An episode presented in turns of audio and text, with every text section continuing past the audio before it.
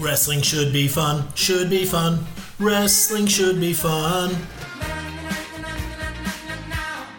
Wrestling should be fun, should be fun. Wrestling should be fun. G'day, lads. Welcome back to the Wrestling Should Be Fun podcast. It's what the nerds are watching. I am this week's host, Don Philp, on the mic. Not too hard, not too soft, but just right. We're coming to you free of charge just about every single week on Apple, Spotify, SoundCloud, wherever you get your podcast from. Best way for you to support, of course, is to rate, review, subscribe. Why don't you give us a shout on your social media? We're over on the X. It's WSBFUN, all one word over there. Fucking shitloads of followers, like 18,000 or something. Well played, Ross. You also get us on Instagram or TikTok or Facebook. Wrestling should be fun, all one word. Nowhere near 18,000 followers over there. But give us a shout anyway. Hey, why don't you give your mum a call or write a letter to your nan or why don't you act this out as a script of a play from a balcony in your local community? Any way you can get around us, we'll get around you. We are so excited here on the Wrestling Should Be Fun podcast because we have a very, very special guest. We've never done anything like this one before. We have a published author on the show, and even more so, it is a book about wrestling. I am so excited to talk to our guest. It's a second generation wrestler who was around the UK for the boom of Brit Wres. Former singles tag team champion. It was old school violence. Oh, Black Junior. Mate, we're not calling you that tonight, though, are we? It's accomplished author who's probably going to make me sound like an ignorant, blatant pedant. It's Wes Brown. Wes, how are you? I'm good. I mean, it's been a while since I've had an intro like that. That's oh, mate. Yeah. you, you got, got to roll out the red carpet for a world-renowned author like yourself, mate. Mate. I can't tell you how good it is to have you here. We're, so happy to have you for a chat here on our little podcast on this corner of the internet. Mate, like, how do we find you these days? And I mean, what I mean by that is like, what are you up to? Like, you're not not in the industry anymore, and now you're writing books. Oh, Tell yeah. us about what the story is now. I had a kind of weird background getting into wrestling anyway, because my dad was obviously a wrestler, and a lot of people yeah. thought that was kayfabe. They thought it was just some gimmick because I wanted to sound cool, like Zack Sabre Jr. or something like that. But like, no, like Earl Black was a legit wrestler, you know, well, a legit pro wrestler. So that was always in the background. But from about the age of 15, 16, I wanted to be a writer. And I became a published author at the age of 16. And then I was writing for some years after that. And I came to wrestling having kind of basically had a bit of a breakdown, really, and lost faith in writing. And that it was a kind of gonzo experiment. Like, that there was somebody who was from a writing program I was working with who said, Look, we'll pay you to go train as a wrestler if you write something about it. And I was so depressed. I was like, Whatever, this guy's nuts. So I'll just go, sounds like a laugh. It's better than uh, just drinking yourself silly or whatever. So, yeah, so I was a kind of writer before, and then I became a wrestler again. And then I've, I've reverted to being a writer. So, I retired from wrestling five or six years ago, and, and now I'm teaching creative writing in a university. Mate, that's amazing. And the idea of writing the novel so you could train to be a wrestler or training to be a wrestler so you could write a novel. And you've done both. Like you're a success. Like it, it's a sort of story that you feel like, oh well, you know, you the maybe the publisher pays to put you through wrestling training and then you end up doing that forever. But you you've made good on your promise and you've done both. Um, so the book that we're going to talk about, the novel we're going to talk about, is called Breaking Kayfabe by Wes Brown. Available online. Amazon is where I got it from. You can get it in all good bookstores. So I want to get this completely right, whereas We're happy to say that it's a fictionalized account of your career.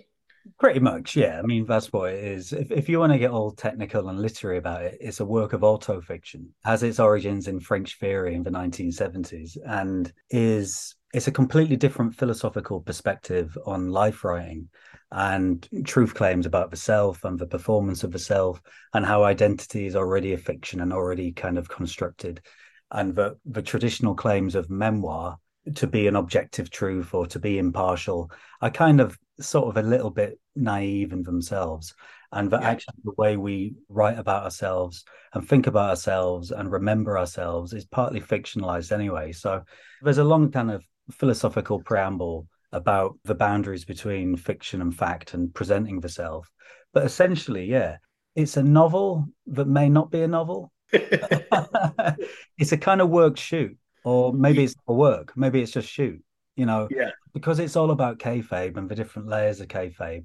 I wanted a book that kind of w- one of my favorite things about pro wrestling is kayfabe, and it's that thing of we all know it's fake, right? I'm I'm sorry to break that to you, but I, I like We've been smartened up. My, my dad wasn't in the industry, but I, I got smartened up at a young age, Wes. Don't uh, worry. yeah, and and and Yeah. then that's kind of what makes it interesting. And then what makes it even more interesting are those moments where you're not sure if it's real or fake, or if elements of reality intrude on something, or you know, and it- it's those intrusions and that gossip and that wondering and and those moments that kind of feel real or that you've been tricked into feeling real. Yeah. Really, you know, rich.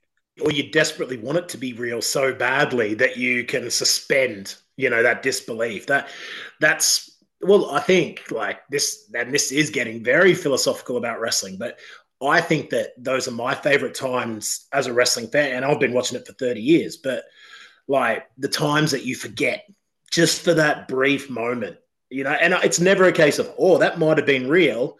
I know it wasn't, but I just forgot for half an hour. And that's that's what I love. And a lot of times that was on shows that you are on. I mean, I, you know, having a couple of beers in the Electric Ballroom in Camden or uh, at the Dome in Tufnell Park.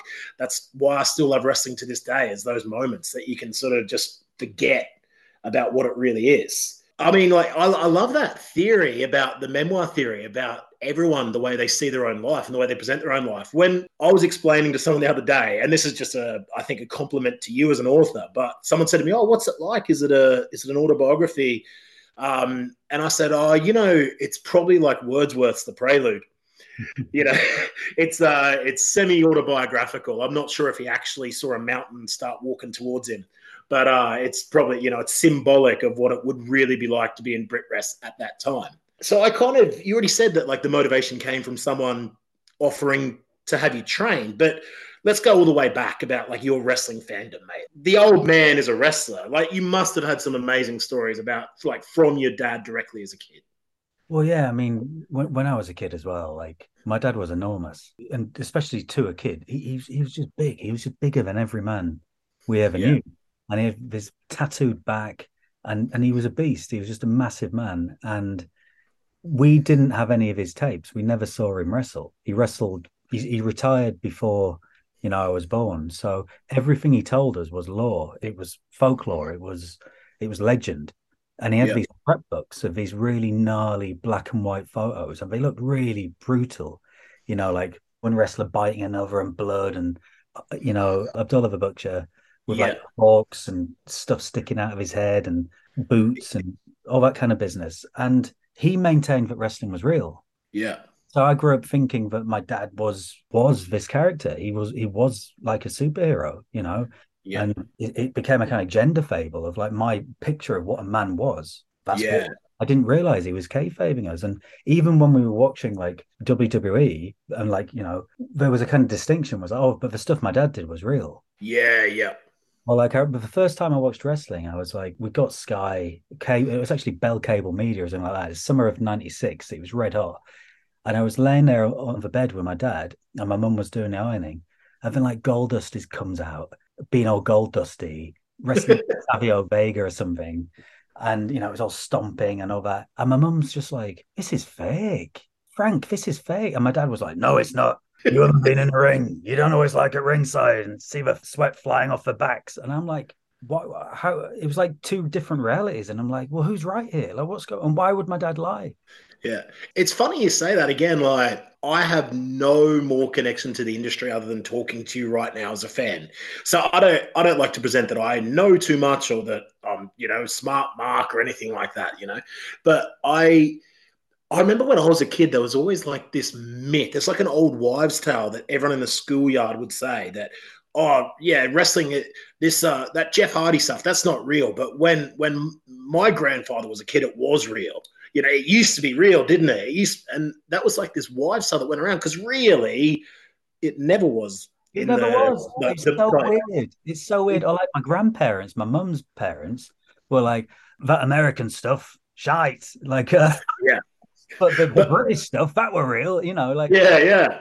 like, Yeah, it's it's so funny as well. Yeah, my, my dad would say the same thing about like the old Australian stuff at Festival Hall in Brisbane. Like your dad was an Aussie, right? kayfabe. Kayfabe Aussie, is that right?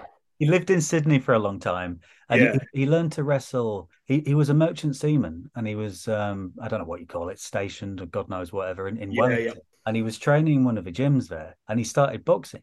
And back in the day, a boxer's license was a wrestler's license, Yeah. and he didn't like boxing. Like he, he makes out like he was too big or whatever. He, he- I just think he was not that good, you know. Yeah, yeah. and he was a big fella and he looked good and he was like 19 or something like that so they they got him wrestling and and he he, he actually trained in New Zealand I think under Hal Morgan I'm not sure and then he started out in Australia Yeah. Wow. Yeah, because I know the well, I think they both had pretty good scenes, like in the industry. I think the Australian scene was run by Jim Barnett. I think he might have actually had both. He might have had the New Zealand scene as well. I'm not sure. territories as well kind of working collegiately so Yeah, it definitely. Yeah, it definitely was. I think like the NWA Australia, like they used to get. I think Andre used to tour there a lot. I mean, I don't. I don't just want to talk about your dad. This is a show about you, like, but I'm just so interested, and it's because you know the novel is so much about masculinity and fatherhood, and the story develops to the character, the protagonist, having his own children, which again, fictionalized account, but I guess the because one of the major themes is fatherhood, we have to talk about your dad a bit, but like he must have had some stories about like, did he ever meet Andre, for example, or did he work with Flair? Is that right? I'm not sure he worked he worked with uh, Antonio Inoki That's probably what I'm thinking of. Oh, Wow.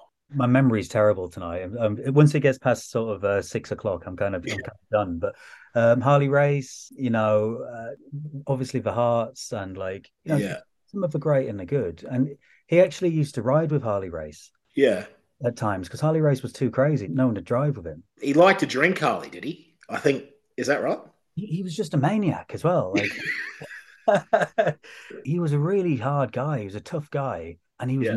You know. And like, my, my dad would drive around, and according to my dad as well, because you, you can't, you, you're never quite sure if it's 100%, but I've kind of verified this a little bit. But be driving through the desert or whatever, my dad would get out for a piss, drop his trousers, and Harley would shoot a hole for him just for fun.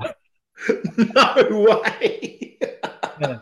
Oh, there's other story of like Harley Race threatening to burn down a, an arena if he didn't, and that's kind of probably true as well. Like yeah. Harley Race was a total like, and a lot of the guys back then, and I, I had this sort of the folklore of real wrestling history of like the Martells and the Von Erichs and the Hearts, and my dad would tell these stories of these guys, or like Angelo Mosca, or like you know Gorilla Monsoon, of these gigantic fellas, and he's got quite a a sort of literary imagination. He's he's very exaggerated, and the way he paints a story and tells a picture, uh, it's just Yeah, the way that you sort of write about your dad in the novel, it sounds like he's an academic as well, right? Like you you sort of grew up in an academic household, like this great contrast of academia on the one hand and working class backdrop of Leeds, but then also like this crazy world of pro wrestling. It must have been some sort of mishmash in the household. Yeah, well, I mean, my dad is an odd character. He's an eccentric, and he wasn't diagnosed with autism until he was 78. Wow. But back in the day, you know, what in the 50s, whatever it was, he was the youngest of six children. Yeah. And after my granddad died, all the kids were sent out to either boarding school or some form of armed service, you know, Yeah. The army or whatever. And my dad was a lot younger. So he just used to wander around the forest by himself. That's this is Wordsworth now. yeah, and he he had a, a pig in a wheelbarrow who was his pet, and he just used to wheel this this pig around, you know.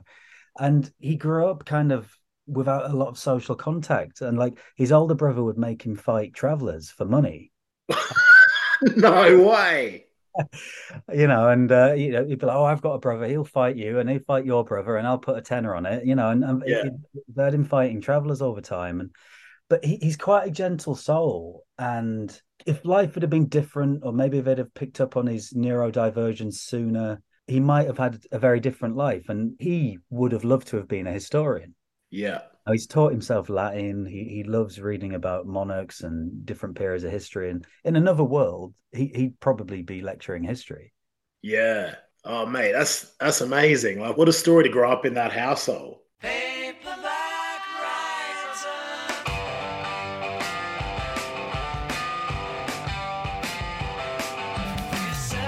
I think like one of the favorite parts of the novel for me was as a youngster, the, the protagonist says that wrestling was everything I cared about and contained all the meaning in the world to me. And I, the, obviously, the reason that I love that is because it spoke to me. And it's that bit and the binge drinking of the character are the two bits that I really related to, but more about that later. I think, like, maybe as an author, I think it's a funny thing. I always have trouble putting my finger on why I love this shit. And, like, as a youngster, I've never heard it summed up. It contained all the meaning in the world to me. You were pro wrestling, right? You you were the wrestling kid at school, is that right? Like, or, or high school or whatever it might have been. Well, yeah, well, that's it. If your dad's a wrestler, that's who you are. That's Yeah. your identity, whether you like it or not. And the other kids will go and tell them, you know, his dad's a wrestler. His dad's Yeah. a wrestler, you know. And it was like your dad being He Man or Captain Planet or a turtle, you know, like Yeah, yeah. it was mad. It's like your your dad was, and what? And Bret Hart used to carry his bag back in Stampede when he was a young boy. It's like, yeah, you know, that's just really crazy. So I was the son of a wrestler, but also I didn't have his physical stature. Nah. So you you always live in his shadow. And Yeah. people see my dad, and he's a big man, and he's a big character, and he's got a big kind of history about him. And then I'm, I'm like, what are you? What are you all about? Yeah.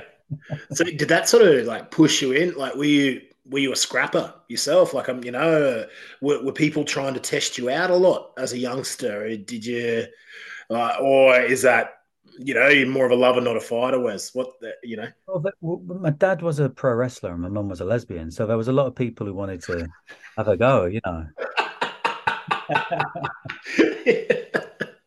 yeah, I, I can imagine.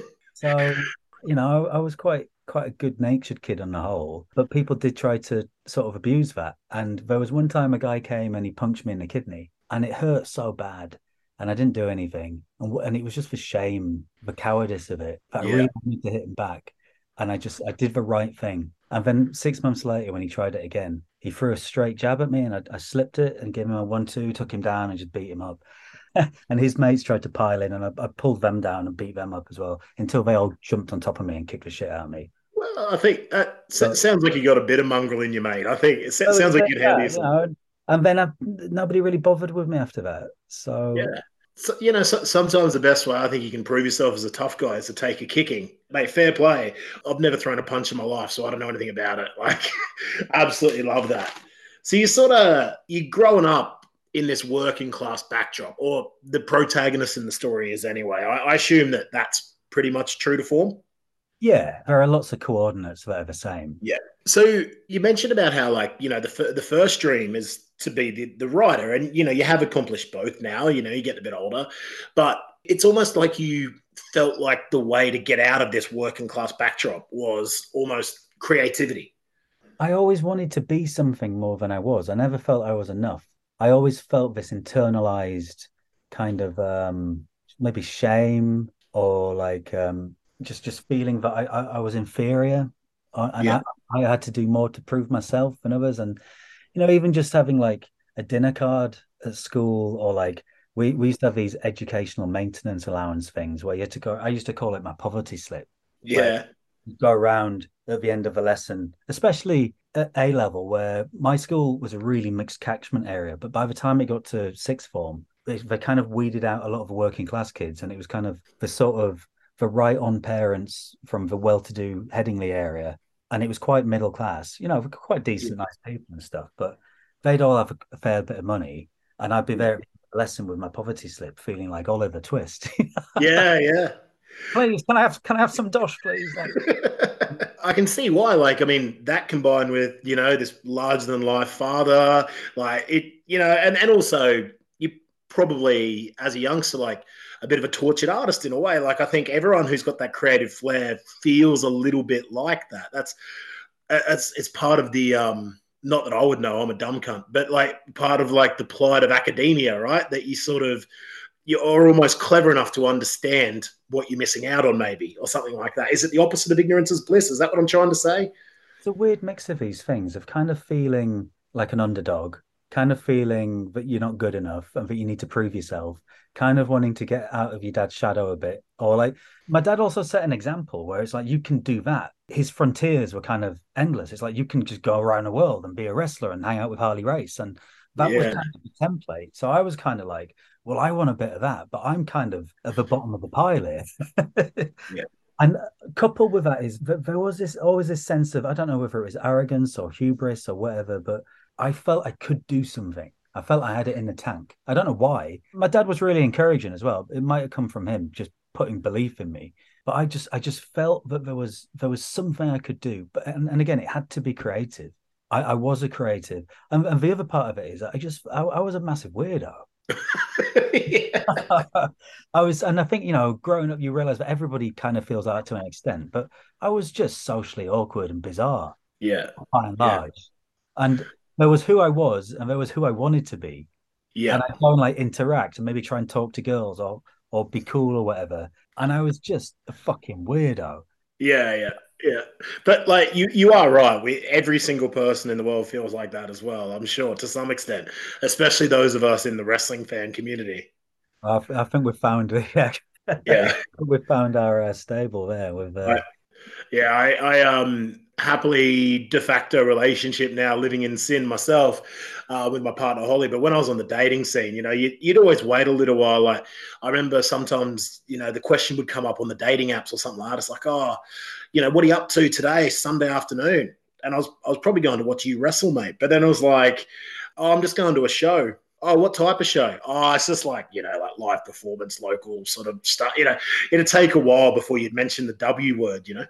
Yeah, yeah, it- it's mad, you know. Yeah. There's a lot of people are like, what's what's all that about? Yeah, yeah, mate. And it, you know what? I think like I'm just sort of thinking out loud here now on on the fly, but I I think the UK is so much more accepting of like kind of uh, I don't know the exact word for it. Like I kind of think like even camp pursuits in a way, or like the UK they love the darts, right, or the the snooker and the wrestling. These are like really UK things. Like no one Whereas, like where I'm from, it's like, nah, like this real masculine way of looking. Darts, that's not a real sport. Wrestling, what are you talking about? You know, that that real Aussie macho, you know, never show any emotion. You can't like things. But I think one thing the UK does do well, it's like, ah, we like what we like. Yeah, and like British sports are very British, you know, but Yeah. the pub, pub games really. Yeah, yeah. The, the pub games and variety acts, you know, vaudeville. And, and and that's what wrestling is. Yeah. I like it, yeah, it transfers to everything. Bake off wouldn't work anywhere else. Pantos aren't really a thing in many other countries. I think you got panto, you got that bawdy humor, you've got that kind of irony and not taking things too seriously. Yeah. Yeah, it's a very British kind of sensibility. Yeah, mate.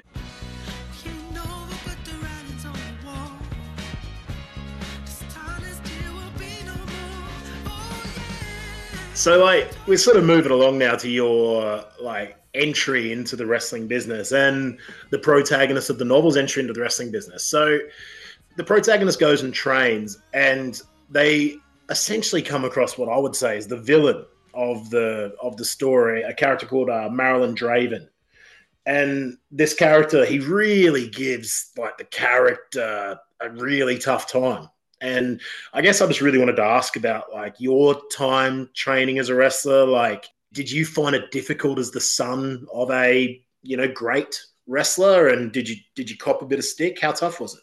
I didn't want to tell anybody, but my dad was a wrestler to begin Yeah. with. I just wanted to do it on my own terms. And like, I, I didn't want to be known as Earl Black Junior or anything like that. I, I wanted to kind of go my own way and, and do my own thing. And like, there are deviations in the novel where I do do some things. I, I don't want to give it all away because I, I want that line where people are like, "Is it? Did that happen? Is that real? Is that?" Yeah. Because I, I could still be kayfabing you. You know, I could. Yeah.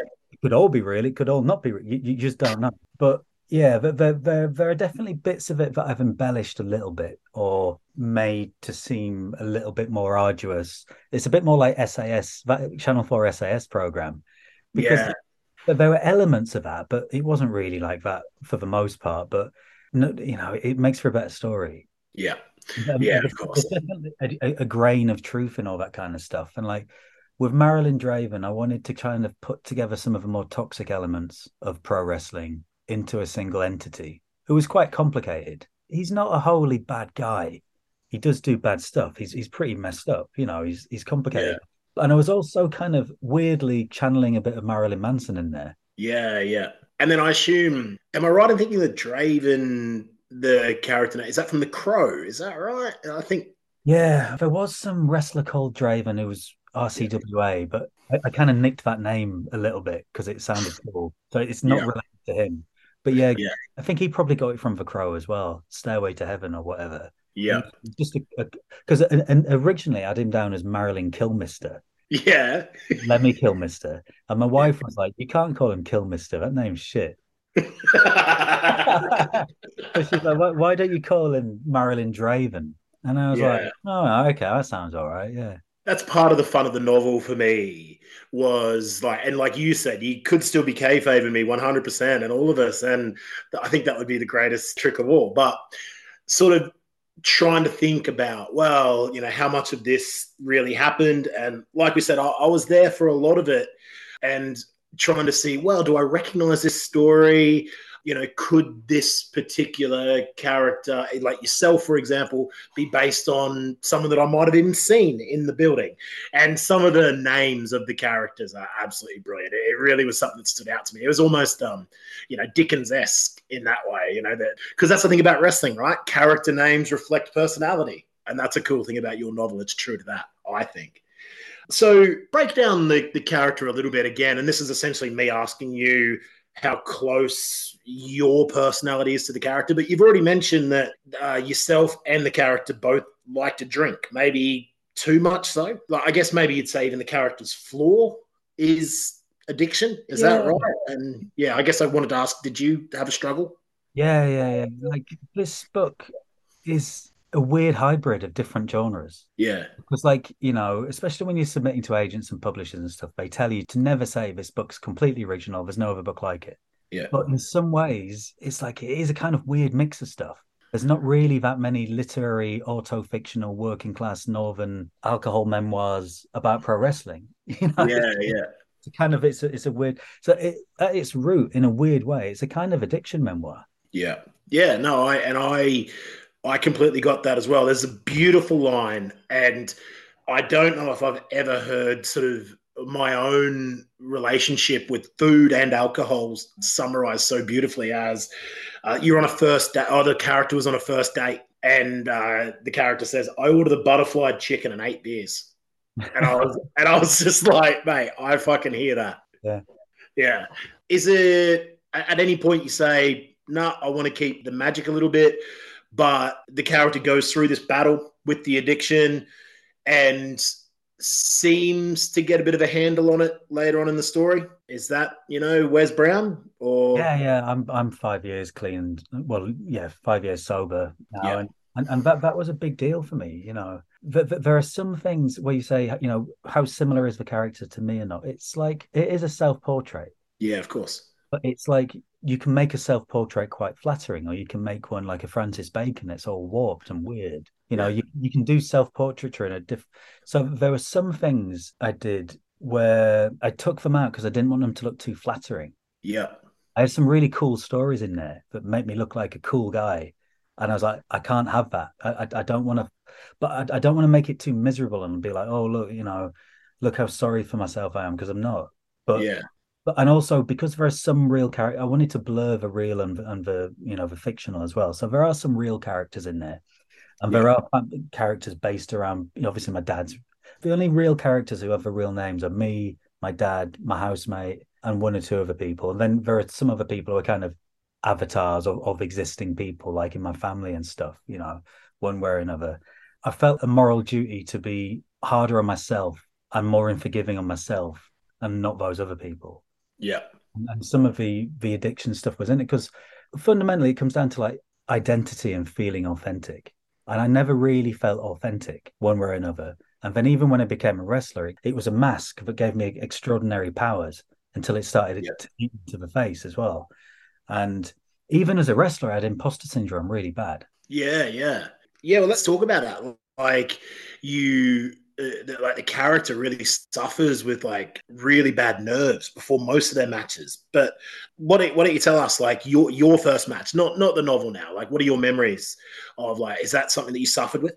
Oh yeah, before pretty much every match, I'd be dry heaving, I'd be retching, I wouldn't really be able to eat. I, I was I was a mess. I was a total total mess, and it's partly because going into wrestling, I'd had a total breakdown where I was trying to be this author and I wanted to be like a contrarian intellectual and I wanted to say the unsayable and I wanted to be like this bad boy of English letters. But when my novel came out, it wasn't really produced that well. It wasn't what I wanted. It was just with a tiny, tiny press. And I bottled it. And then I got into one or two weird I, I had a succession of personal traumas happen one after the other, and I was just reeling. I just couldn't. Yeah. And one of the things I'm interested in is narrative psychology. And a big basis of neuroscience and psychology these days is that a big part of our efficacy of how we are as a person, how how we how well we can focus on life and have, lead a meaningful life is what kind of narrative we have about our lives and ourselves. But that we shape ourselves into, into a story that, gives Yeah. us money. So if you're you're like you know a bit of a prone to depression you might always think of yourself as hard done by and you might always look at events and go here's where i failed and and you create a story that's quite negative but that's a kind of kayfabe as well all stories are partial and edited you know they can tell truths but they don't always tell the whole truth so that narrative identity i had that kayfabe persona of wes the author was just broken so then Yeah. wrestling and I, I just pretended to be somebody else for a while. I, I created another persona. And what I found in wrestling was lots of people with low self esteem who were misfits, who had kind of basically run away to the circus and found some sort of meaning in dressing up as other people and pretending to be superheroes. Yeah, mate, what a brilliant way of looking at it. And like, was it as sort of as scarily masculine as as what it seems and what it sounds like, or was you know life with your old man growing up, you know, the perfect preparation for going into it? Uh, we, we're talking uh, what uh, 2010s sort of era that that Yeah. decade. It's sort of odd because, like, my, dad's not a very, he, he's very masculine, but he's not a very kind of macho guy. And he doesn't really have, you know, many acquaintances and he doesn't hang out with the boys. And, you know, he, he's kind of an eccentric doing his own thing. And he's quite a gentle soul, really, and, and likes talking about poetry and history and stuff like that. So, yeah, um, the world of pro wrestling, I didn't find too macho. But then I'm in the world of MMA and I was in the world of powerlifting and I didn't find those too macho either. So I reckon I'm just kind of, I'm probably more masculine and Yeah. blokey than I realize because I'm like, this is kind of normal. in a way, isn't it what you wanted? That might be too much of a jump from me. Like you, even as an author, like you said, you wanted to be the bad boy of English letters. Like you were looking for a way to express this masculinity, right? That kind of you didn't have an outlet for. Is is that right? Yeah, I, I think so. I still don't fully understand it, but yeah, it was needing to go out and express something artistically to prove who you are. And it Yeah. can only be done through performance, through Yeah. art. So it's an interesting thing of like, you're not a wrestler. If you're training to be a wrestler, you're not a wrestler. Yeah, if you are booked on a show, you're not a wrestler. If it's five minutes before bell time, you're not a wrestler. As soon as you go out and step on the canvas and make art, you're a wrestler. So Yeah. performance constitutes that new identity in and out of the ring. So you you leave there and it's like a ritual where you, you've become somebody else. You know, you, you've crossed a threshold. And walking through that door for my debut match was crossing a threshold into this new identity, but also into a living part of that folklore that I'd grown up with and that had shaped me. And even though it was, you know, kayfabe and imaginary and so on, it had like a shaping effect on who I was. It was this kind Yeah. of subterranean world of dreams and masculine kind of legends and stories, but the mythic realm of men, Bruce Springsteen calls it. yeah, And I was part of it. yeah, yeah, And then in the writing of a story, that's another kind of performance where in the writing of it and then the publication of it, I then constitute a new identity where I become a writer. And it's these weird kind of performance acts. It's like, like as humans, we need these rituals. And wrestling's based around ritual and symbol and stuff like this. But you don't get married and just go, Do you want to get married? And you go, Yeah, okay, we're married now. You need to do a public event where you wear costumes, where yeah, all this kayfabe stuff going on. There are these ceremonies and rituals, and you do a speech act. You say "I do" in front of an audience, and it's it's that act, that performance, that then constitutes the marriage. and the nerves that go with it as well. Like like it's Yeah, a yeah, yeah. performance and everything. Yeah, I, I've not been married myself as of yet, but that's that's a brilliant brilliant idea. So like, I, I guess then you can draw links pretty easily between creative writing, being able to structure a story, and performing in a match, structuring a story. I mean, I know that might be a bit glib. Like, I'm not trying to compare writing a. How many words is your novel? About eighty thousand. Yeah, I'm not trying to compare an 80,000 beautifully written novel with chapters and flow points to, you know, the five step structure of a wrestling match. But could, in a way, in a weird way, was it the artistic outlet that you were looking for? It was, yeah. And when I was a wrestler, it was like I couldn't myself, I couldn't contain these two identities simultaneously. I couldn't be a wrestler and a writer. So I'd kind of like subsumed the writer and all of that creative stuff that I needed to do was being satisfied as a wrestler. And the elements of narrative are really similar. Being a wrestler made me a better writer. That's what I wanted to hear. Yeah, I love that. really efficient at telling stories, and it, it is it's storytelling in its essence. And that people think, you know, some novelists can be quite sloppy as well and just kind of meander and all this kind of stuff. But we need to know who the good guy is. We need to know who the bad guy is. We need to know why we should cheer for this guy. We need to know why we should care about him. Yeah. So the- novel, I don't know if you noticed, is actually roughly structured like a pro wrestling match.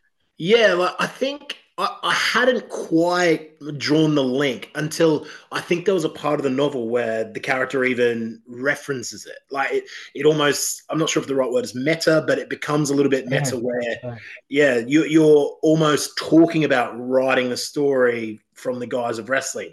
And then it did click for me a little bit, like the idea of the heat and then the comeback Yeah. you know the, the the shine as well. I, I I sort of drew the links, but then again, like I'm just a wrestling fan, so I don't claim to know everything about behind the scenes. You know?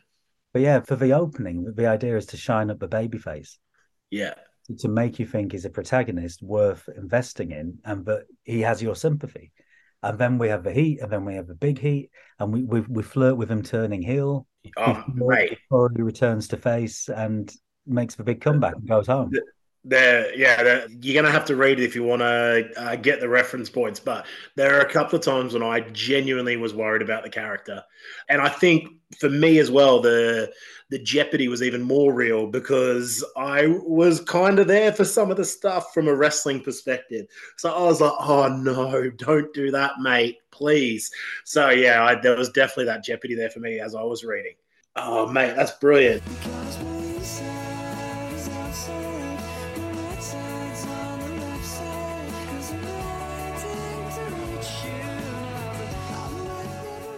You're in the wrestling career now, and it, it's not a long career, but I think that uh, Cagematch had you down as about 66 matches in in the few years that you're involved with Brit Wres. But you're involved with a boom of Brit Wres.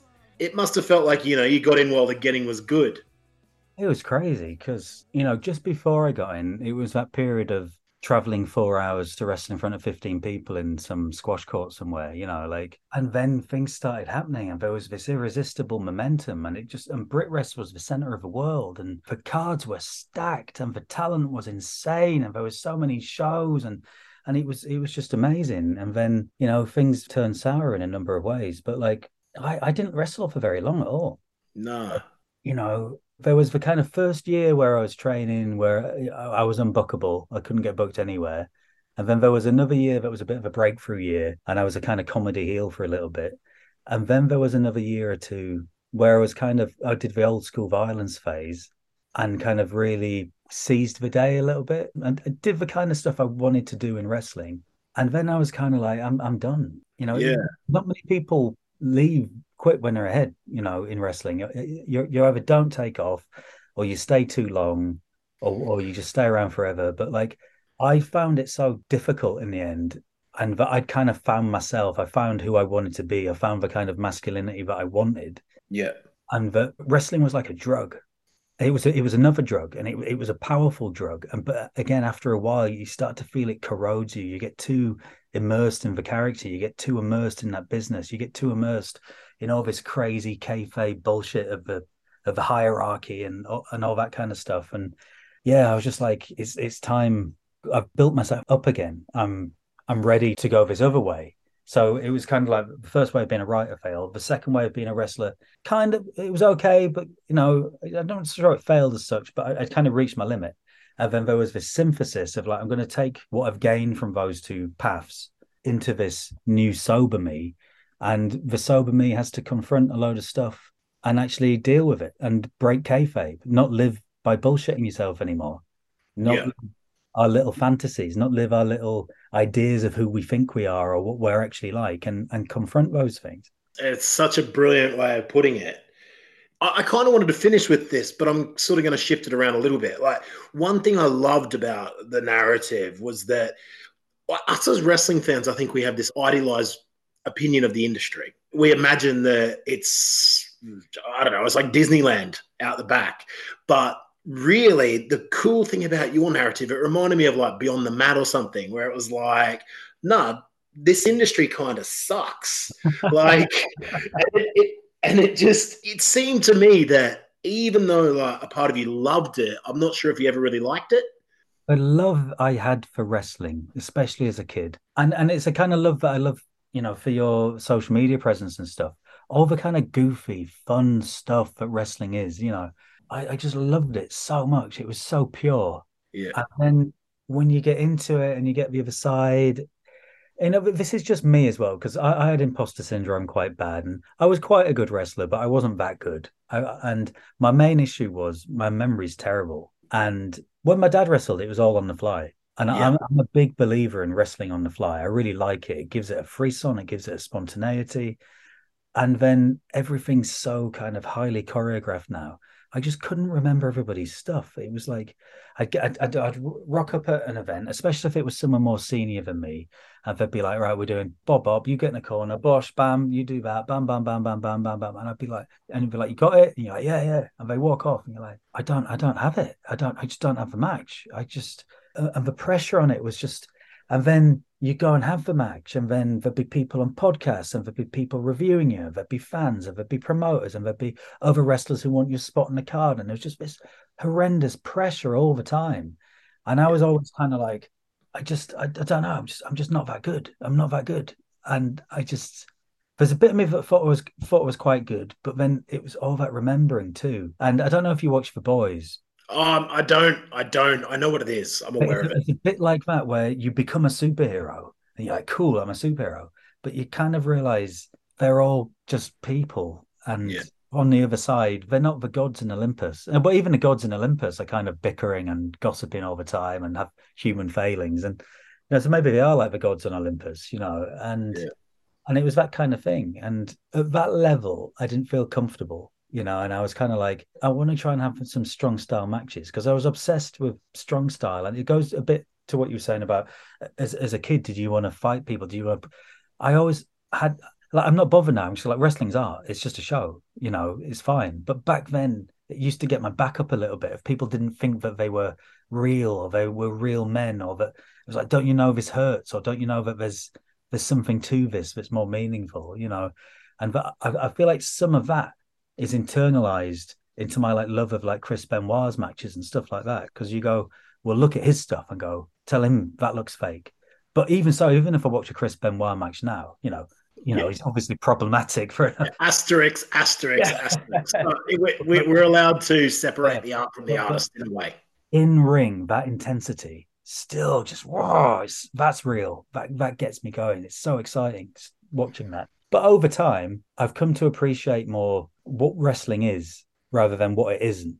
And like somebody like The Undertaker for me, when that gong hits, it, it sent well, it doesn't ring to it anymore, but when it did, it used to send shivers down my spine. It's the perfect blend of theatricality, character, and brilliant in-ring work as well, you know. Yeah. I sometimes wonder about The Undertaker. How much did he know that he just somehow fell, like, not fell into? Obviously, he's an extremely talented man and amazing and the legend of the industry, like the legend of the industry. But I wonder how much he knew going along that that was going to be like this amazing 30 year journey for him where he was going to go from being mean Mark to being the greatest wrestler ever. It's, it's crazy because nobody thought much of him originally. Yeah. No, um, and- and then he had that weird chicken egg gimmick. Yeah. At the Survivor Series thing, right? Is that what you mean? The the, Yeah, is that, yeah, the yeah. gobbledygooker thing. Yeah. Yeah, yeah. And, and then when he started out, his in ring work was okay. But, but the great thing about him is he just develops into this stellar work. And as a big man as well, with that gimmick, you know, he could have just phoned it in and just done the same thing over and over again, but he didn't. Like his in ring work got so good.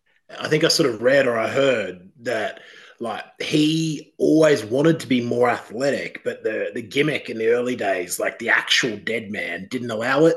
So, you know, as the wrestling industry developed and he could be like, you know, a little bit more of himself, I think that he relished the opportunity to show his athleticism because like oh, that mate the size of him and to to move like that he, he certainly had a few genes that I that I don't that's for sure Well, that's the thing. He went from no selling to being like the best seller in the business. Yeah, yeah, just amazing. Can't say enough good things. And I mean, I- we could talk about a million wrestlers, like, but it is sort of a, it's a really good symbol of the entire industry, isn't it? You know, I wanted to ask about like your dad watching you uh, wrestle. Did that happen in real life? Yeah, and every time he watched me, I had a total stinker. And then there was one where I finally got him down, and I had a barnstormer. You know, I was like, "Fucking, where is he? Where is he?" Like afterwards, I was just, oh, just beaming. You know, I felt like I'd just taken shots of adrenaline and coke, and I was just on one. I was like, "Where is he?" And I went to the bar, and he's, and I'm like, "Did you see it?" And he's like, "No, I just got here." And I was like, "Oh." but in a way, that's a better story, isn't it? Yeah, yeah, he did see them on tape and all that kind of stuff. But like he, he was sort of proud, but like I think he just didn't like the levels of choreography of today's wrestling. But then there is a weird thing as well, is you know, they talk about realism and stuff, all these old boys, and in some ways it was. But if you watch a match from the seventies as well, the, some of their punches look really wafty and Yeah.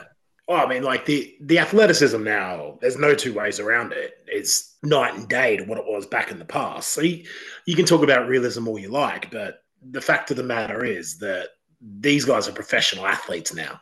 Uh, you know, as good as Earthquake was, I'm not sure he's making it now. Yeah. I guess the other thing that, like in in the story, you mentioned a bit, and you and you, you sort of we sort of skirted around a little bit with this idea of you know British wrestling goes through uh, a tough time after you finished up. And like, I'm sure if you know, if you're listening to this right now, you're probably a British wrestling fan. So, dear listener, you probably know what we're referring to. But in the book, there was this bit where you said, um, everybody's welcome until you're not. And I really just wanted to get your thoughts about wrestling fans and the way that they hold wrestlers to seemingly, like I think, a standard that's just not attainable. I compare wrestling and especially British wrestling to any other art form. And it seems like in the wrestling industry, you've got to be bloody the Virgin Mary to win any respect. Like, I'm not trying to push that onto you, but what are your thoughts about the way that wrestling fans view wrestlers now? do, do you mean for sort of in ring critique and Well, in in ring critique definitely is one, but then also like from a moral standpoint, like, do you think that some of the ways that wrestling fans hold wrestlers to a moral standard is also unfair? I, I think that one's probably just where the culture is and, and what happens on social media and where things are now. And some people might say that's just being more accountable and, and all that kind of stuff. But it can be problematic because there's there, there can be a difference between something that's illegal and something that's immoral, and then a sort of grey area in between and all that. But since I've left wrestling, to be honest, I, I haven't paid attention to. I, I barely watch it. I I don't Yeah. follow it on social media, and after all that happened and everything, I was kind of done with wrestling. I was done with even being a part of that. I felt sullied by it, and like, you know, it was difficult in that world. And then, yeah, I I guess part of the enjoyment of being a wrestling fan these days, and being a smart fan or whatever you want to call them, you know, is this hyper granular level of critique of booking decisions, of even what wrestlers wear, of of spots and sequences, and there's this sort of very sophisticated knowledge of the industry and, and what it's like and being a workings and all that kind of stuff. And, and people comb over everything with the kind of like exactitude as if they're looking over French literary theory or something. Like, you know, it is very precise. And, you know, when, when I was subject to that, it did get under my skin a little bit because I was just like, I'm, you know, I've been wrestling like a year or two. I've been kind of been thrown into this. And, and, and part of my gimmick was to be as basic as fuck. That was literally the gimmick. I was the default wrestler. I was, there's stuff I could have done, especially when I was a babyface. There- There's more complex spots. There's more, there's things I could have done, but I stripped that down because I feel like to be a good antagonist in today's world of wrestling is you want to be the person who delays gratification. The fans want this, the fans want the cool move, and you're the guy stopping that, stopping that, stopping that until then the guy overwhelms you and all that kind of stuff.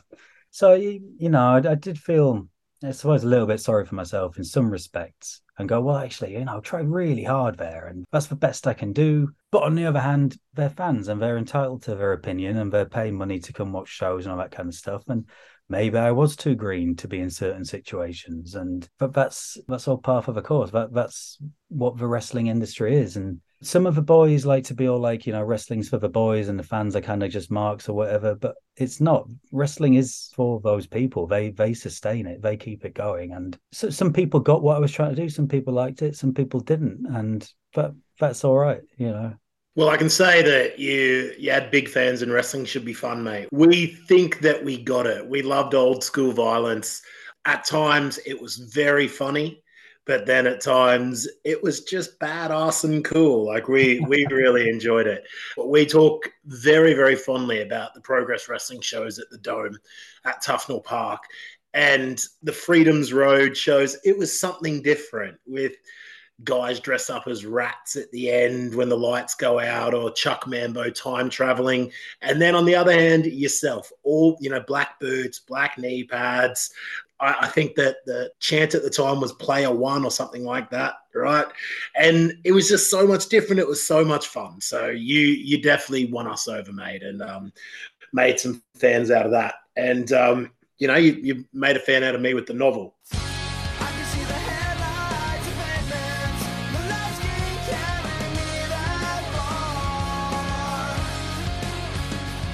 I wanted to ask, I guess, kind of about life after wrestling. Uh, just, you know, a little bit before we get out of here. You've been more than generous with your time, by the way.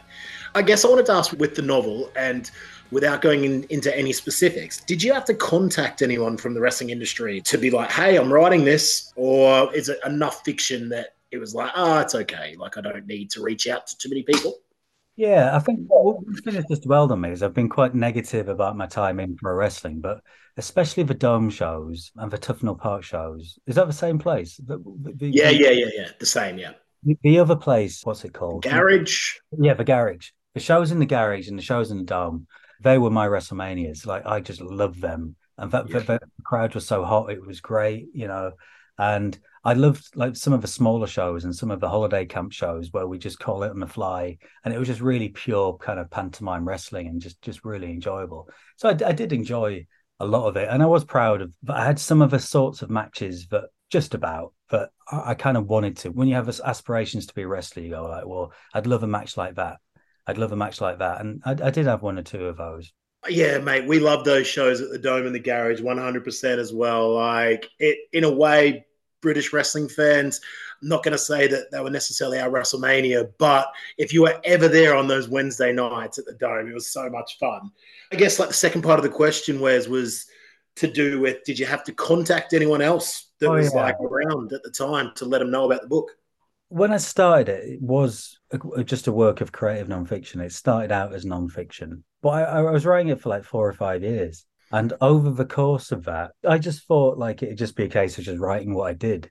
But, you know, maybe that'd work as a memoir. But in the grand scheme of things, a memoir by some lower mid card heel in Brit Wres 10 years ago isn't going to cut the mustard. You know, it's not like I'm Hulk Hogan. It's not like I'm Chris Jericho or something like that. So, and there was also just some, just in terms of the story and, and the plot, like what was it about? What was it for? And I hit a lot of dead ends and a lot of places it didn't really make sense. And then when I started doing it as part of my PhD, my supervisor was like, you know, why did you get into wrestling? I was like, well, this guy paid me. And he's like, yeah, but you you do that, you stay around for two weeks. Why did you stay? What was it?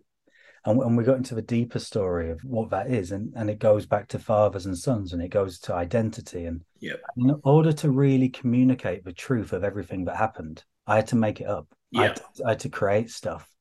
And over time, the stuff that did happen became less relevant than the things that didn't happen.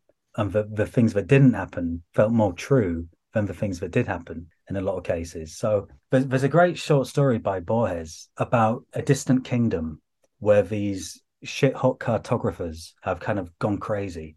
And they're just such good map makers and they're renowned for their accuracy that they want to create a map that's exactly the same size as the kingdom. And when they do that, they realize it's pointless. Yeah.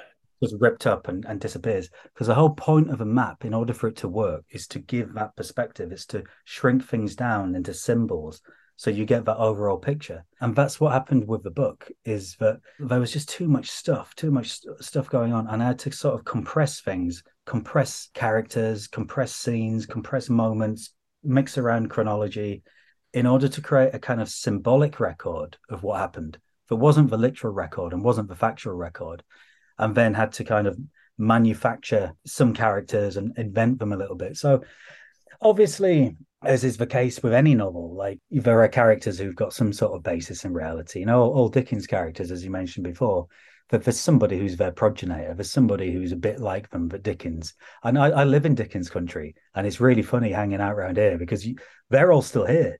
Yeah. you can still see all these Dickens characters around here. But so, so, so they had a basis, but other than the people who are meant to be who they're meant to be, like me and my dad and one or two other people, most of the others have gone full Dungeons and Dragons on them. They're they're kind of they're not enough of one person to be a person. They're all kinds of things, you know. Yeah. No, mate, fair play. So I guess finish off like I always love comparing my profession, teaching, to performance.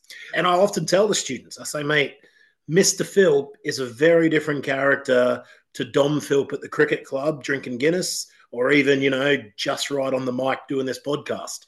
You know, we all play characters all the time. And and you know, you almost proved it for me in the novel with my new gimmick is Mr. Brown.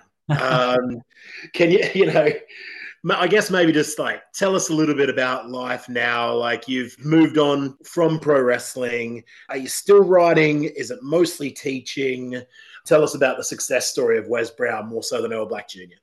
Well, yeah, I, I I sail off into the sunset at the end of my wrestling career, and I could finally put wrestling behind me. And I'd seen through the kayfabe, and I'd seen through all the bullshit, and I'd seen through my dad. But I saw through him, and you get a new relationship. You get a true relationship. You see all the vulnerabilities, and you accept him as as as a fragile old man who's got some tall tales, and not as this sort of godlike figure, you know and and then you can become your own man and do things in your own way you know and sometimes make amends for some of the mistakes you've made in the past because you were weak or because you were scared or because you weren't able to be yourself in the way that you wanted to be you know so the next step for that was becoming a you know i, I had um, a daughter on the way and uh, i had a stepson and i was getting married and then i was becoming a teacher which is its own sort of kayfabe. This stuff applies everywhere. So when I say kayfabe's a novel about wrestling, but it's not really about wrestling, because it isn't, it isn't, you know. And there's a theorist called Erving Goffman who wrote about the presentation of self in everyday life, and he talks about the performances that we all take part in. And it's not to say that we're being disingenuous. It's just that we perform for one another. We signal. We do act. If you go into a hospital, we signify rank through different costumes and different behaviors. And the doctor comes in and the nurses on stage will behave and talk differently to how they do off stage. And there all, there's an on stage group performance and we have off stage. There's all this kind of staging. And that's even more so now in this world of social media, in this world of reality TV, where people are playing versions of themselves and it's not clear where the line is or not. Or even in the kind of post truth world, where somebody can blow up a hospital and nobody knows who's done it. And you just Yeah. believe the narrative, you know, people believe the narrative that they want to believe. And it's hard to just have undisputable facts now, you know, and there's a sort of kayfabe element to just believing the thing that you feel most invested in. And, and, and the whole thing with Trump as well, like Trump is a kayfabe politician because he can say he wants to build a wall or whatever, and he doesn't matter whether he does or not. It's just the signaling to that, and then people go buy his merch and wear his hat because it's about signaling again, in the same way that we wear a Macho Man hat or we have Yeah. all coded signals to other wrestling fans. You know, and in the classroom, that's pure performance. That's pure kayfabe. You know, the, the Mr. Brown gimmick. Yeah. It's part of that. But my experience in secondary education was wild. Teachers is the hardest job in the world. I don't know how you do it. I was burnt out after a year, and I ended up going to do a PhD and uh, became an academic instead. Yeah, well, I think maybe one day I might run away and join the circus and try to be a wrestling commentator or something. Who knows? Wes, like, I, I cannot thank you enough for your time, brother. Like, uh, I just, you've been way more generous than what we asked for. And like, I've loved chatting to you, mate. Like, firstly, is there anything that you wanted to mention about the novel that you think we missed before I give you a chance to plug it and let us know how to find you? Yeah, I don't know. I think, we've covered. It's it's really good to just speak to somebody who's not necessarily into all these literary French theory kind of bollocks stuff, but can pick up the book and it affects them. You know, Yeah. they feel it and they riff on the ideas, and that's that's what I wanted. Mate, and I 100% did that. Like, I could not recommend it enough if you're a wrestling fan, or probably if you're just a man of a certain age. If you are like me, you know, you uh, grew up with any type of pop culture and, you know, you grew up with a dad that was larger than life because I- I'm a bit like that too. And my dad just owned a chip shop. But um, he was, you know, he's, he's a local legend back in country Australia. So uh, so many of the themes are related to. We spoke about the idea of probably would be pushing it a stretch to say addiction for me, but like definitely substance abuse at times. And I just, I, it was the thing that I loved about it was it's called breaking kayfabe, and in an industry that you don't know where the line is, it's fake in quotation marks. It's so gritty and real, the novel, and that's what I loved about it. Was so shouldn't ask two questions at once, but where can we find the book for our listeners and then where can we find you if that's something that you would like Yeah, the book is published by Blue Moose. You know, if, if you buy it on the publisher's website, that's better for the publisher and small presses and so on. But it is available in all good bookshops and Waterstones and Amazon and those kinds of places as well. Hardback, paperback, ebook. And I'm on Twitter or X or whatever it's called now as Wes Brown Writer. And I have a a Substack called In Search of Strong Style. wow that's one that i need to go and search out in search of strong style Mate, what an absolute pleasure. Thank you so, so very much. We cannot thank Wes Brown enough here on the Wrestling Should Be Fun podcast. Don't forget, if you've enjoyed our chat here, go and grab this novel.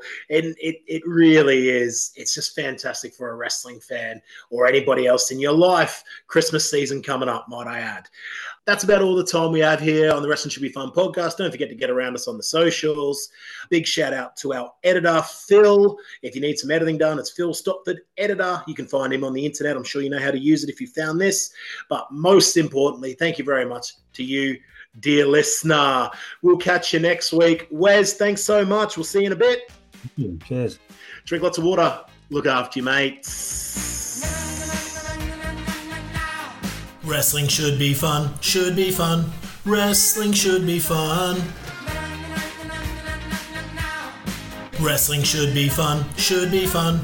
Wrestling should be fun.